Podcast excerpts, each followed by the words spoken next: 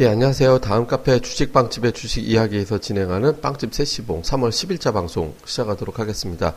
아, 시장이 이제 전체적으로 이제 조금 셌습니다. 어우, 저는 완전히 이제 예상했던 것보다 훨씬 더 강하게, 좀 뭐 조금 눌림 정도 나오지 않을까 생각을 했는데, 물론 이제 지수는 올라가고 종목들별로 좀 눌림이 나오긴 했지만, 근데 지수 자체도 굉장히 좀 강하게 움직이는 그런 모습이 나왔거든요. 그러니까 지수 강하게 움직였던 원동력을 보면 일단 현물에서 외국인 투자자들이 한 이틀 매도했다가 다시 매수로 들어왔고 그 다음에 선물에서 굉장히 무서운 매수세가 들어왔죠. 그러니까 제가 어제 그제 계속 이제 최근에 말씀드린 게 외국인 투자자들의 선물 매수 누적이 역대 기록에 가까운 것 같이 보인다. 어쩌면 제가 뭐 총 몇십 년 거를 다 뒤져보지는 않았지만 최근에 한 3, 4년 쪽 뒤져봤을 때 이렇게 선물 매수가 누적으로 들어온 적 없었거든요. 물론 기존에 매도가 많았기 때문에 이제 매도 청산에 따른 어떤 환매수가 좀 많이 있었을 거지만 그런 걸 다 뭐 언제는 매도가 있던 게 매수로 들어오고 이제 환매수 돼서 매수가 누적되는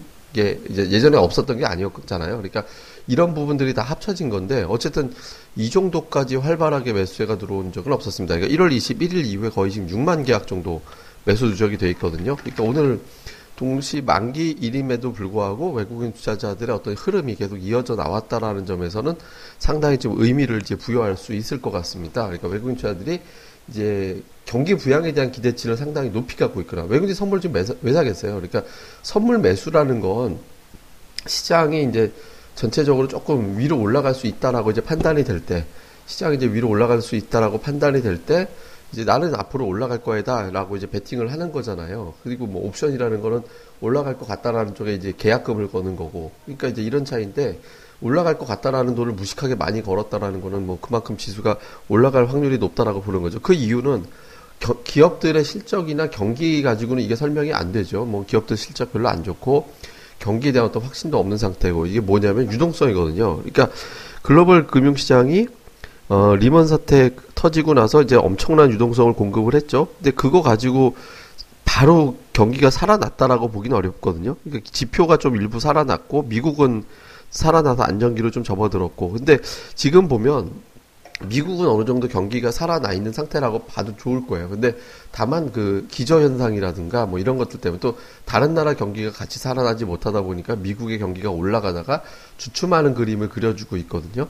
근데 그러는 원인 제공을 했던 게 유럽 아니 유럽과 그리고 이제 중국 저기 중국인데 중국하고 유럽이 최근에 이제 열심히 부양책 돈을 풀겠다 풀고 있거나 돈을 풀겠다라는 의지를 자꾸 이제 보여주고 있잖아요. 그래서 아 이제 미국에 대한 걱정은 금리 인상만 천천히 해주면 될 것 같은데 미국이라든가 글로벌 경기 회복에 좀 발목을 잡았던 요소 중 요소들이었던 중국이라든가 유럽에서 이렇게 돈을 푸는 어떤 흐름들이 좀 나오고 있기 때문에 이런 것들은 증시를 끌어올릴 수 있는 원동력이 되겠구나라고 이제 외국인들이 판단을 좀 하는 것 같습니다. 그리고 우리나라가 이제 구조적으로 보면 산업의 특성이 물론 이제 IT 강국, 자동차 강국 이렇게 돼 있긴 한데 이게 이제 대체로 보면은 원자재 시황하고 굉장히 연동되는 이제 산업이잖아요. 우리나라 이제 구조가 뭐 석유화학이라든가 뭐 조선이라든가 철강이라든가 이런 것들이 원자재 플러스 신흥시장 이런 어떤 그 연동성이 아주 강하게 나오는 그런 패턴을 보여주거든요. 그러니까 지금 이런 형태가 되고 있다라는 점도 역시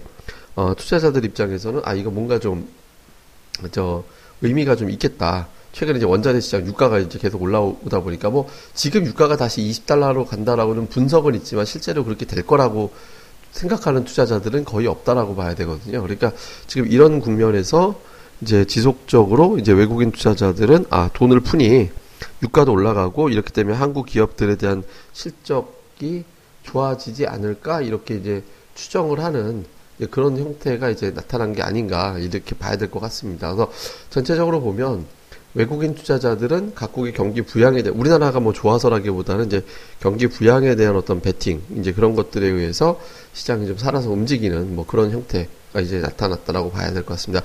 그리고 이런 거는 이제 온, 이게 세 가지입니다. 지금 현재 글로벌 그 이제 저기 뭐 통화정책 회의가 이제 시리즈로 나오잖아요. 우리나라 일단 동결을 했고 오늘 이제 유럽이 시작을 하고 일본이 할 거고 미국도 이제 있고 근데 여기서 이제 시장은 최소 두 개가 이상의 사고가 안 나온다면 자첫 번째 유럽은 금리를 마이너스 금리 확대 그다음에 어, 돈 유동성을 10억 100억 유로 이상 추가 투입 둘 다 되면 베스트, 하나만 되면 중립, 둘 다 안 되면 악재. 이게 될 건데 일단 중립 이상 유럽이 돼줘야 되고 두 번째는 일본은 마이너스 금리 확대. 다음에 이제 또 한 가지는 미국의 금리를 동결하고 이제 6월에 무조건 올릴 거다라는 강력한 메시지보다는 뭐 상황 봐서 올리겠다 정도의 어, 어떤 뭐 좀 중립적인 향후 전망에 대한 중립적인 거 그리고 지금 당장은 일단 동결해 주는 거. 요게 이제 시장에서 기, 예상하고 있는 이제, 추, 이제 추세잖아요. 그러니까 예상하고 있는 어떤 이제 기본인데 이제 여기 컨센서스에 맞는 정도 수준의 흐름이 나온다면 외국인 투자들이 아 우리가 본 게 맞았고 어차피 유럽에서 돈을 추가적으로 공급하고 엔화도 더 풀었으니 시장은 올라가면 되겠지라고 하고 이제 그러면서 끌어올리는 형태가 될 것 같습니다.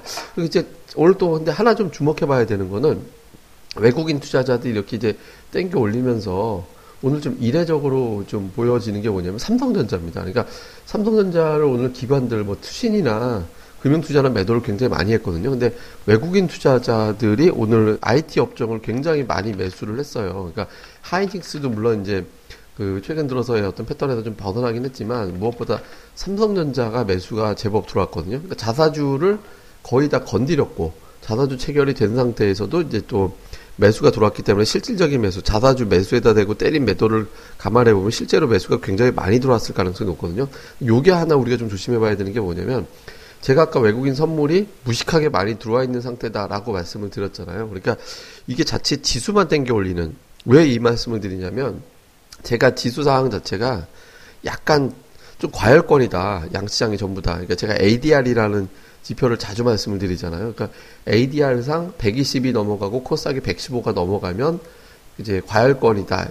약간 그래서 숨고르기가 나오게 되는 경우가 많다 이렇게 말씀드렸는데 양시장에 지금 그 정도 되거든요. 그러니까 지금은 지수는 올라가더라도 종목 수가 많아지는 쪽이 나오기가 쉽지가 않아요. 그러니까 숨고르기 장세 이게 나오는 게 어떻게 보면 시장에서는 더 자연스러울 수 있거든요. 이 상황에서 삼성자가 튀어간다라는 거는 잘못하면 지수만 올라가고 종목들이 소외가 되는 그런 형태가 이어질 가능성이 생기는 거죠. 그러니까 이제 삼성전자의 흐름이 이번 금요일과 다음 이건 오히려 이제 시장에 좀 이상해지는 형상이 될 수 있습니다. 이게 무슨 얘기냐면 삼성전자하고 지수 관련주만 열심히 올라가 버리면 FMC 이후에 또 이제 지수는 쉬어야 되고 종목들이 또 올라가야 되는데 그 상황에서 지수가 빠지면 중성주들도 견디기가 좀 쉽지 않잖아요. 오히려 좀 꼬이는 형태가 될 수 있기 때문에 이제 만기를 지나고 나서 삼성전자의 독주보다는 순환매, 예, 대형주의 순환매가 도는 모양새가 나와줘야지 좋습니다. 그러니까 그런 흐름이 이제 나오는지 여부 좀 체크 봐, 봐셔야 될 것 같아요. 그래서 뭐, 그, 뭐 금요일장 이후에 시장 흐름을 볼 때는 반드시 아, 대형주들의 흐름에서 다른 쪽으로 같이 넘어가 주는지 뭐 가령 자동차가 됐든 아니면은 뭐 다시 철강이 됐든 뭐 이런 쪽으로 넘어가 주는지 좀 봐야 될 것 같고요. 다음에 이제 중소형 코스닥 쪽 같은 경우는 어 오늘 뭐 원장에서 외국인 투자자들이 매도로 전환된 다음에 계속해서 이제 매도 쪽으로 나왔고 실질적으로 매수는 금융 투자들 중심으로만 진행이 되는 상태가 됐거든요. 그러니까 좀 중소형주 쪽에 주포는 아직은 보이지 않는 형태는 되고 있습니다. 그렇지만 지금 또 ADR상 중소형 코스닥 쪽도 조금 과열권에 있거든요. 그러니까 이런 거를 갖다가 좀 부드럽게 만들어주기 위해서는 역시 바이오주, 그러니까 바이오라든가 특히 성장주들. 그러니까 미국에서는 오늘 바이오가 좀 주춤거리긴 했지만 그 전기차 관련주는 굉장히 좀 세게 움직이고 이런 게 좀 나오거든요. 그래서 전기차 관련주라든가 이런 쪽 그동안에 좀 쉬었던 쪽으로 이제 넘어와 주는지. 그러니까 OLED, 전기차, 제약 이런 종목들이 올해 유망 섹터로 분류가 되는데 주가는 못 올라갔거든요. 그러니까 이쪽으로 넘어와서 그러니까 약간 좀 그 종목별 장세를 또 성장주 장세를 좀 펼쳐주는지 이걸 좀 봐야 될 것 같아요. 근데 전략적으로 보면 그런 걸 기대를 하면서 해당되는 종목을 좀 늘려나가는 게 어떨까? 제가 건설, 화학, IT, 다음에 이제 코스닥 중성주 쪽은 제약, OLED, 다음에 이제 전기차, 그리고 추가로 증권주 빠질 때마다 꾸준하게 매수, 뭐, 이런 전략을 제시해 드리고 있잖아요. 그러니까 요게 맞춰서 해당되는 종목들 밀어줄 때마다 계속해서 늘려나가는 전략, 요렇게 보시면 될 것 같습니다.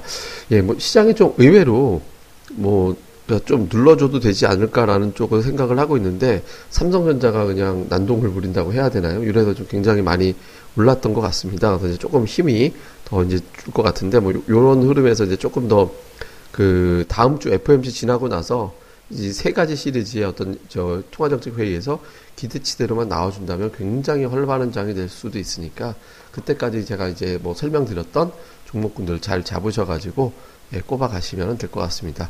예, 그리고 제가 이제 그 뭐 저 하나 좀 저저 설명을 드리면 그 저희 카페 아 저희 카페가 아니라 이제 저희 저저 빵집 이거 방송 들으실 때 저거 있잖아요. 저기 저 저 구독하기.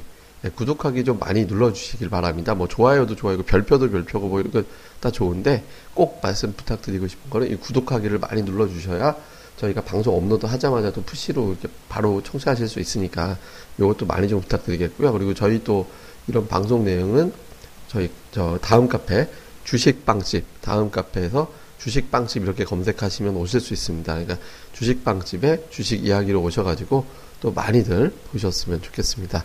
예, 그러면 어, 저희 또 카페에서 뵙기를 기원하겠고요. 또 저희는 또 다음 시간에 뵙도록 하겠습니다. 감사합니다.